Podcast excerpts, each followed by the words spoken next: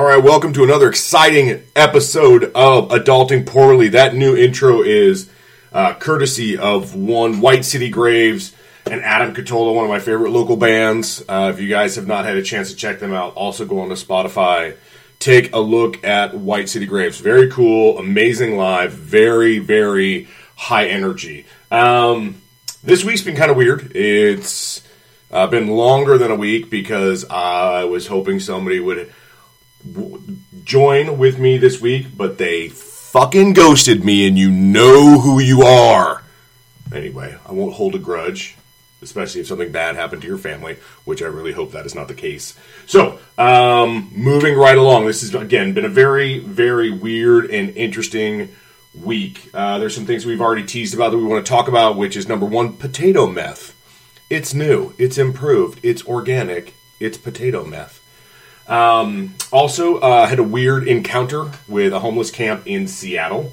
Where we were at on the job front, we want to talk Russell Wilson's kind of interesting deadline he put on the Seahawks. And if there's time, maybe some other tiny shit. So first, to get started, I'd like to go over an email I just recently received that I think everyone should be aware of in case you're getting them as well. But this is one of the funniest fucking things I've ever read. But let me read this to you now, and I apologize if it comes across as awkward or crass, but that is exactly how it is written. This was sent to me literally today, but it's so funny, and I hope no one else gets these. But if you do, just fucking delete them.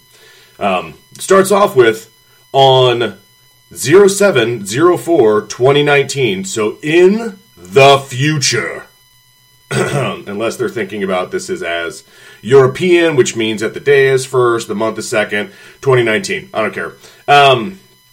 Hello there. The following will not take a lot of your efforts, therefore straight to the point.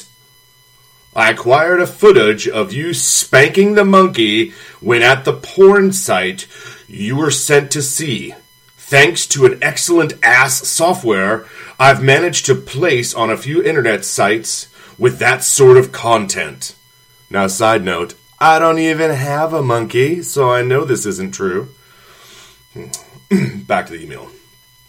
You hit play button, and all cams and a microphone start working, as it also saves every darn thing through your computer system, including contact info, security passwords, or stuff like DAT, literally D-A-T. Guess just where I got this email from, Therefore, now I know who I am going to deliver it to, in case you aren't going to settle this down with along with me. That's literally how it's written. And I guess you have to know it's serious, because somehow it works your microphones and everything. It gets your passwords. That's crazy. Scary. I'm going to place a account wallet address under for you to throw me $850 in 3 days maximum via Bitcoin. See, it's not that big of a total to pay. Guess this makes me not the bad guy. Wonderful. Fucking wonderful. I mean, amazing. I really hope other people are getting these too. You're allowed to do whichever the shit you would like to. Whoever, if I wouldn't see the total amount within the time period mentioned over, well, you already realized what can happen. He's right. I have realized what can happen. Apparently I have to go find a monkey. So it is your responsibility at this point. I am not going to go through every detail and stuff. Simply ain't going to process time for that. Okay. And you likely know that internet is filled with emails like this. So this is also your final choice to believe it or not. There is certainly only one way to prove and uncover. Click here. Oh, that's amazing. By the way, the broken English alone, I would just love to do from this point on, like talking to people. Ordering things? Yeah. I am liking your steak within the medium rare. Please bring that. No knife unless I am needed. Haha. Go spank monkey. That's amazing. Sorry, I literally got that this morning, and it fucking made me laugh so hard that I had to share it. All right, moving right along. The teased part of this is the potato meth story. And I'm sorry for those out there. There is no such thing as potato meth, but we'll get to that. So I go to the store this week, and I don't know why Safeway and I have such a tumultuous past where I have to do dumb things there. Getting thrown out in Leavenworth, Washington, because I made a giant scene about fucking white people. Not that I was actually having sex with white people, but just, you know, exclaiming that there are fucking white people.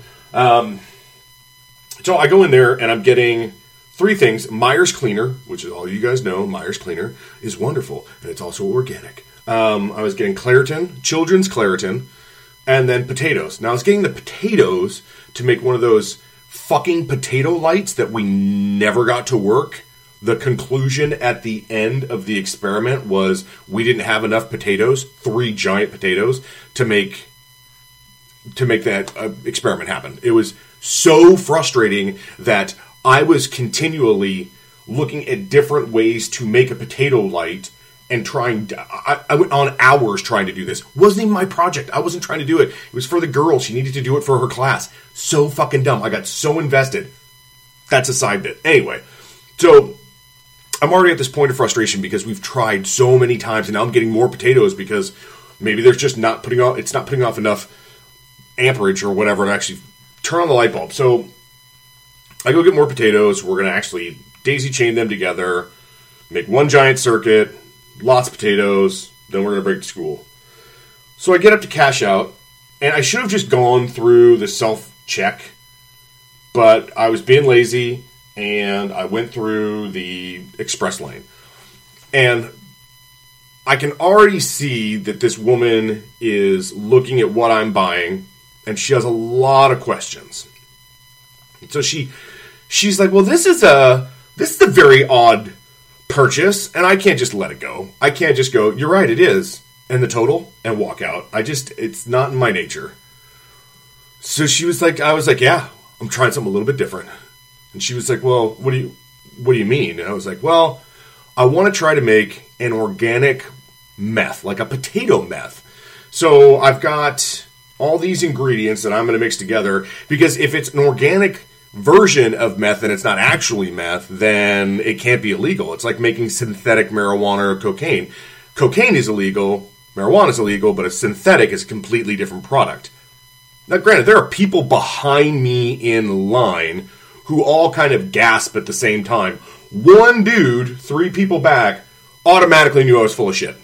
Probably because he was on meth at the time. Doesn't matter. The cashier, though, gets pale white. Not that she was a white person to begin with, but she turns pale white, and she goes, that's illegal, sir. I said, no, again, it's not illegal. This is organic meth.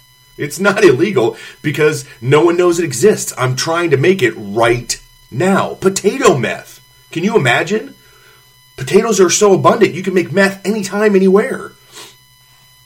And she at that point came to a dead stop. And I put in my card, and she was going to not accept my card or payment until I had to tell her I was fucking with her. I was like, I'm totally kidding.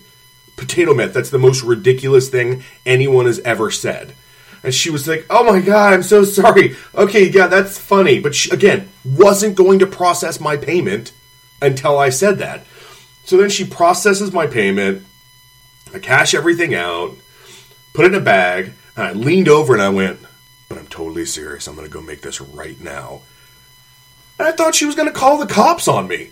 She yelled, I have your information. So I screamed back, that's a stolen credit card. It just kept going. And I giggled my ass off because what are they going to do? If she calls the cops or reports that some guy is making potato meth, they're going to fucking laugh their ass off at her. Or if she gives them my name and information and they show up at the house, that'll be a good laugh as well. Me and the few police officers walking through my house, making sure I'm not making potato meth with Myers soap cleaner and fucking potatoes with a little bit of Claritin in it. I mean, come on. The fact that she believes that, I almost want to go back and say, you cannot do anything else. This is the rest of your life. I don't know if you had any aspirations, if this was just a stepping stone to being the CEO of Safeway, whatever it is, you need to pare down your dreams. You need to just, boop, they need to be smaller. Because if I can walk in there with potatoes and tell you that I'm making meth and have you believe me, you're not going to go very far. All right. Potato meth out of the way. So I've been doing a lot of interviewing lately. Not like interviewing people, but going out and job interviews. Only because, for those who don't know, I've been stay-at-home dadding for about 3.5, 4 months, which has been pretty cool, but it's time to get back to work. So I'm going to do an interview in downtown, and I'm already not, like, wanting to do this interview. I didn't like where it was at, meaning where location. Company itself, very cool. Would have been pretty cool to work for. One of the few interviews I've ever gone to and said in the interview, this would be a company I'd be okay being turned down by. And what I meant by that was it is so extensive of an interview process. You talk to every single department that if it doesn't match for everyone, it makes sense that you wouldn't get the job. That's what I meant by that, and they understood. But I'm driving down there, and I get off on Rainier Ave because it's the fastest shot down there. And there is a large homeless camp right across the street. And I'm like, wow, you know, I just heard about this show that was put on called Seattle is Dying, and you know, you see a lot of reports on how the homelessness situation here is getting, I mean, out of control. And I don't mean as in, you fucking homeless people. I mean, it's like an actual issue. Like, there's a lot of homeless people in Seattle. What is causing such, so many people to become homeless? It's probably, like, could be the housing rates, how rent is skyrocketed, like it's Silicon Valley 2.0, almost like living in Hawaii. Like, there's certain things you can't do just purely out of cost. And you can't go anywhere either because you don't have any money. So, I'm all this is processing through my head, like, as I'm looking at this. And I notice there's a guy sitting there just in his tighty-whities. And I'm like, okay, well, this guy's enjoying himself. He's having a good day. It's 9 a.m. He's basically just in his underwear right now. Good for him. Like, you know what? Be you. If you're in this situation, make the most of it. Then I noticed that he's feverishly moving his hand back and forth, trying to wave somebody down. I don't know if he needs help, what's going on, maybe somebody else has his clothes. So as I turn on to Rainier Ave from 405, I notice he's not feverishly waving at somebody. He is masturbating feverishly in the middle of this homeless camp at 9 o'clock in the morning. Like, okay, you know what? Again, if that's the situation you're in, you know, hey, whatever literally puffs your Cheeto. If that's what's going to make you happy, but maybe, just maybe try to hide it a little, even from the other campers, maybe? Just going at yourself. Like, and he was really, like, working that thing. Like, he was going after it like it owed him money. Like, he just so angry. Oh, hard to look away from. Definitely a train wreck. And then we made meaningful eye contact. And I'm not saying that led to me not getting the job, but it put it out there in the universe. Like, hey, man, this is going to be that kind of a day. This is going to be a fuck all of a day, and this is how it's starting. And it did. Wow, like that got me. I almost wanted to, like, roll down my window and ask for directions just to see what he would do. Like, would it stop him? Would he give me directions while still feverishly pleasuring himself? Like, what would have happened? I regret not taking action. I was just so taken back by what he was doing that as soon as I rounded the corner, I was like, fuck, you should ask for directions. Man, that would have been classic. Like, excuse me, I'm trying to get to Union Station. Oh, yeah, you have to take a left here, and then two right turns. Are you sure about that? Can you use both hands to show me? Oh, it's all right. Nope. Is that third thing? Is that showing in direction, or is that just... Okay, thank you very much. Like, I missed that opportunity, and I really wish I had it back. Not like I would time travel just for that, but I think it'd be good. All right. Those are, like... That's kind of the weirdness that's happened for my week to start off. Then I went on a few other interviews, and then... Bam! I've gotten 2 job offers right after that. Interestingly enough, as I talked about before, I stopped marking my race and my gender, and now I have 2 job offers. That's really weird. before marking down white guy, man, nobody wanted to interview me. Put my name down as Michael instead of Mike. Maybe it looks like Michelle. Who knows? But it's really, really weird that right after I started to do that, I had companies call me back. Diversity inclusion. As long as you are both diverse and you don't want to be inclusive to white people. And don't get this wrong. And don't get me wrong. This isn't like you're not going to hear some different music pop up and Yavol and things. They're like, na na da da da da, Chakad's in the mustache. It's wonderful. Ah. No, nothing like that. I just think it's very, very odd that diversity and inclusion doesn't include one race and one gender. And that's all I'm saying. And that, I think, is... We go through ebbs and flows like this every few years. It's an issue. But I think it needs to get to a point. Like, how do you get to a point where everyone is equal? That's maybe that's the problem statement. How do you say everyone's equal? I don't know if you can. I don't know if you'll ever be able to do that. There's always going to be, at some point, there's not enough women in this role. That sucks. There's not enough people of color in this role. That sucks. Who is the most qualified?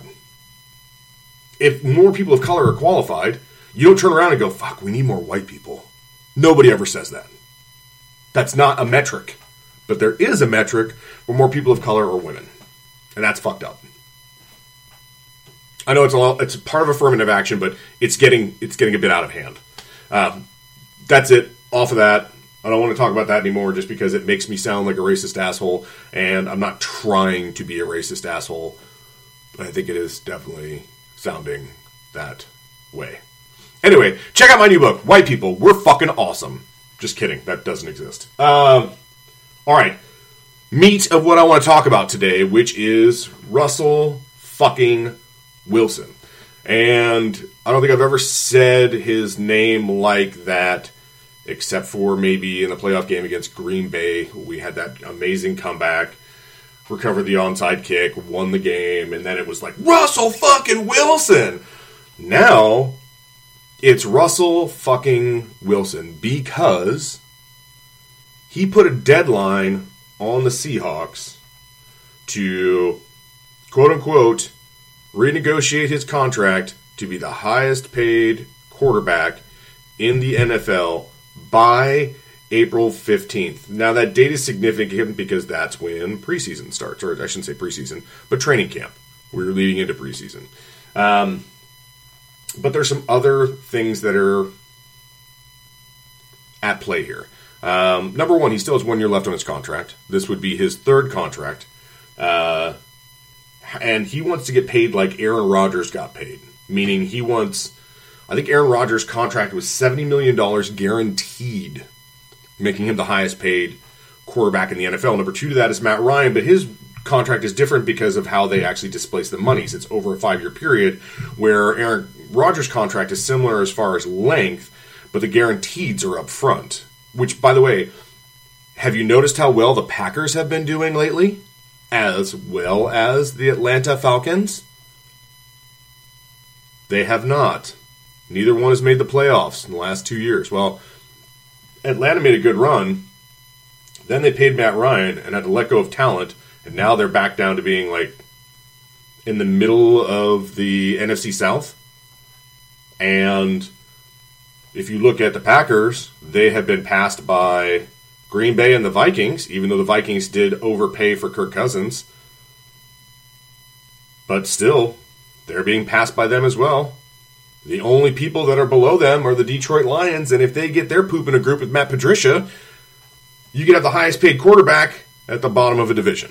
Now, last year, I thought the Seahawks were going to be at the bottom of their division based on how San Francisco was moving forward with Jimmy Garoppolo and how they were restructuring that entire team around him. They picked up Richard Sherman. They made a lot of good moves.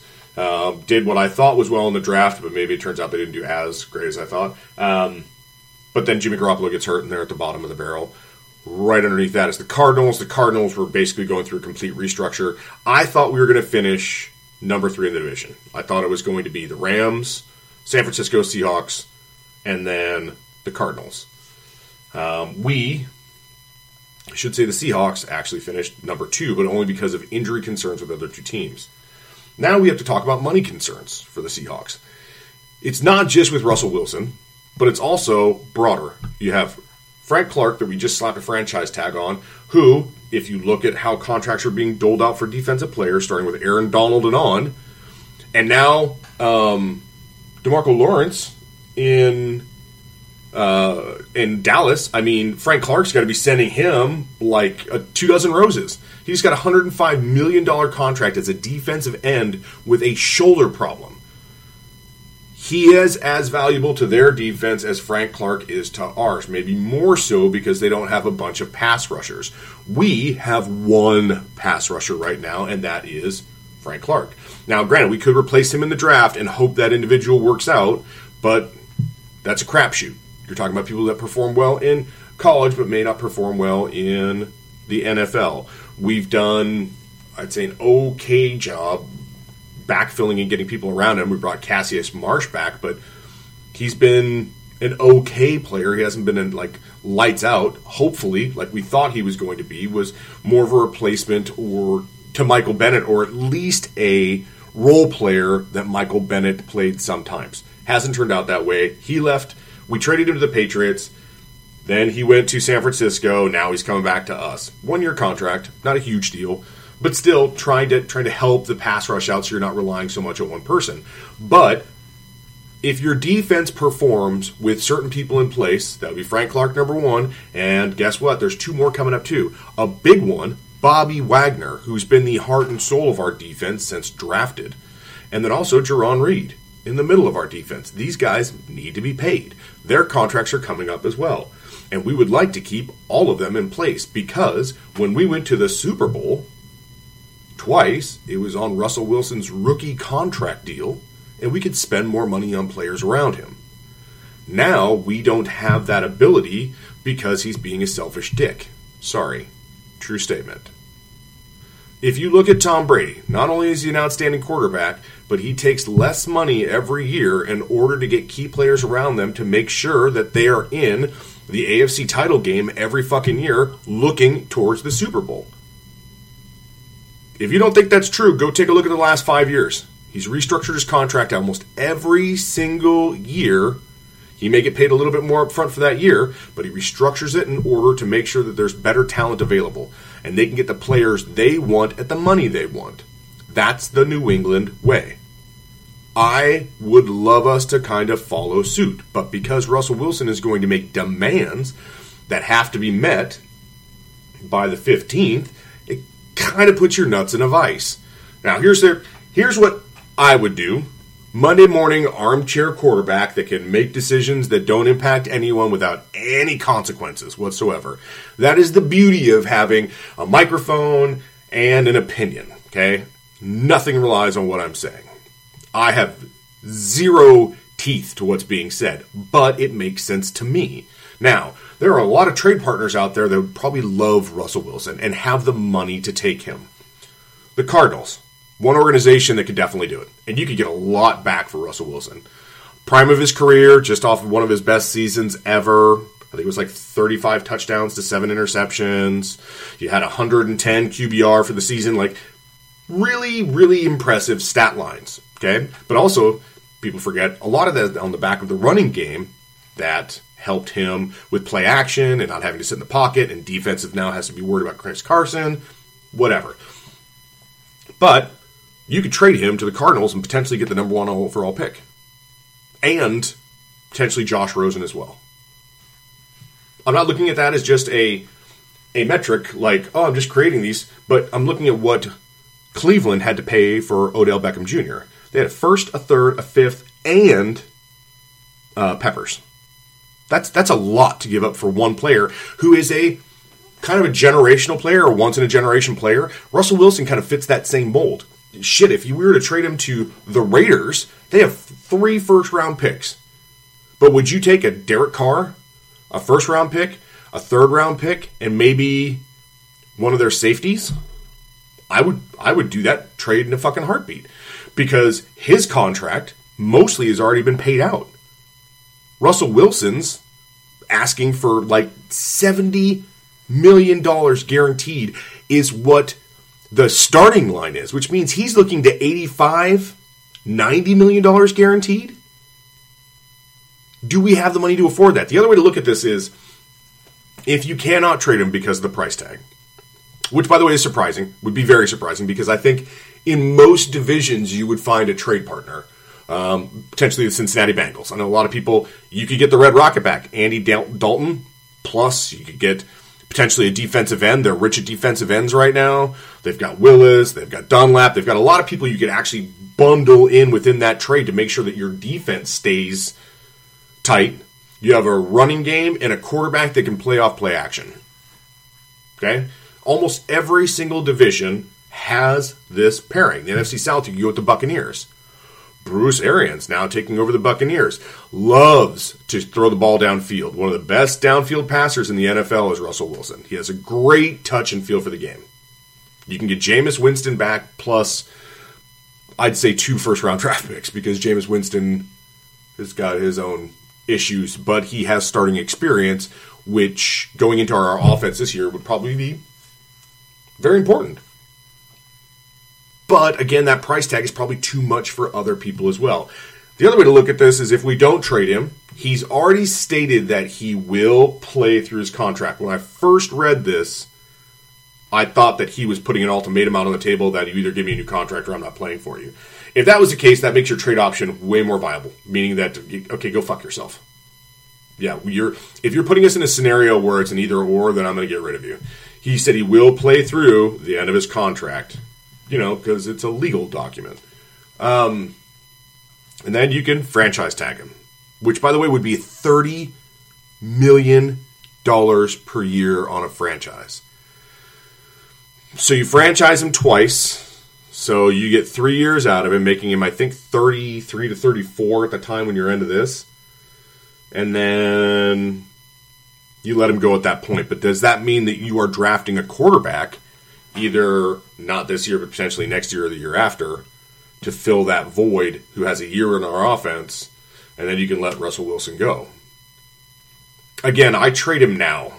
I take my lumps early, trade him, because I can get more out of him now than I can down the road. You can franchise tag him and try to trade him, or transition tag him. But the odds of that are so slim, it's ridiculous. I would think that with the contract that he has remaining right now, you're eating $20 million to trade him, okay? But you're not eating $80 million over 3 years, which is what you would be doing. $21 million this year, which I think is what he's owed for the final year of his contract, and then $30 million over the next 2 years. That's $80 million in 3 years, which, by the way, is the same as wanting all that money up front, the guarantee. He's essentially getting that if you do that. But if you do that, then give him a contract. You've given him the $80 million plus another $80 million on top of that. He makes $160 million off of fucking 3 years. That is ridiculous. And I understand that NFL players have a very short career, but he plays in a position that has an elongated career, and he's asking for too much. You are asking for more money than the franchise can give you in order to field a team, a championship team. I would much rather that we traded him and started trying to field a championship team similar to how the Rams are doing it, which is you're spending in free agency. You're filling holes throughout the draft. You're building through the draft, which is what you're supposed to do. But you have smaller contracts at key positions like Jared Goff. Jared Goff is their quarterback. He's still on their rookie contract for, I believe, 2 to 3 more years. So they were able to pair Aaron Donald, an amazing amount of money. I think he has a $120 million contract. But you're able to pay him that because that's the upfront capital you're spending right now, knowing that you're going to move into a contract with Jared Goff later on. Okay. So you still have these key players in place, but different timing. Like, I don't believe that they are going to have to run into the same issue as far as the payout that the Seahawks are with Russell Wilson, Bobby Wagner, Daron Reed, and then Frank Clark. Like, you're paying key people, so who do you get rid of? Because that's what you have to think of. We're going to keep Russell Wilson, but Bobby Wagner has to go. I don't like that. It's not just because I think defense wins championships. I don't anymore. I think offense definitely wins championships, but you have to have a solid defense in order to complement it. If you have a strong defense and a strong running game, you're controlling the clock. You own the clock. It's all clock management. All we need somebody is to manage the game at that point. Russell Wilson is Houdini when it comes to getting away from people sacking him, whatever it is. But is that really worth setting your team back, your franchise back, like 5 years? And Pete Carroll is, 68 years old? Do you think he's gonna be in this for the next 3 to 5 years? You don't think he's going to retire soon? By, let's say 70? Which leaves us with a quarterback making all of the money, a new head coach coming in, which they may actually just promote Brian Schottenheimer at that point. But I don't know. So you'd have a new coach potentially coming in or promoted from within, which means a new offensive coordinator, which means kind of a pseudo offense you've already been running. Like you're running similar, but there's some tweaks to it. But then your defensive coordinators go away, and you bring in a whole new defense. So does that change us to a 3-4? Whatever it is. But you don't have any money to get pieces for it, so you're doing everything through the draft. And a big piece of how successful we've been in the draft is the collaboration between John Schneider and Pete Carroll. So if that dissolves over the next couple of years, and it's not John Schneider working with somebody that maybe he doesn't have the same relationship with, then your draft suffers. So you're just throwing picks that don't stick. James Carpenter. Iafetti, people who have made giant mistakes. Ethan Posick is looking like one of those right now, too, unless he steps up this year. But, you will take all the money away from being able to make any free agent acquisitions that would be big. A lot of teams had us going after Antonio Brown, and I knew there was no chance. There's no chance because he's going to want, $60 million. And you can't have that and Russell Wilson's deal and Bobby Wagner's. You can't have that. So you can't go after a premier player who, by the way, would have been a humongous need if Doug Baldwin decides to retire. So if you go into this year's draft, you have Russell Wilson for one more year, potentially three. You never draft in the first round because that's just what the hell we do. You try to get out of it, and then you pigeonhole yourself and take a running back that maybe you didn't even want to take in the first place. So what do you do now? You take a wide receiver or that because it's a need and potentially maybe the best pick available then.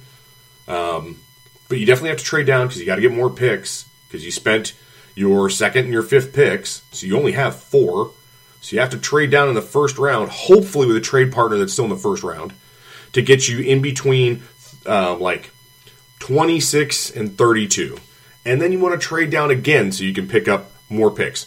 You drop down once, you may pick up one extra pick, like a third and a seventh. So you drop down. Then you drop down again into the second round, and hopefully you pick up a second, a third, and maybe another seventh.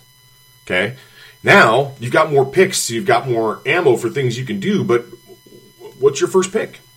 Do we get a safety because Earl Thomas is gone? Do you get a wide receiver because Doug Baldwin may not play again because he has a similar injury to Cam Chancellor? Do you get a quarterback because you're being held hostage by your current quarterback? What do you do?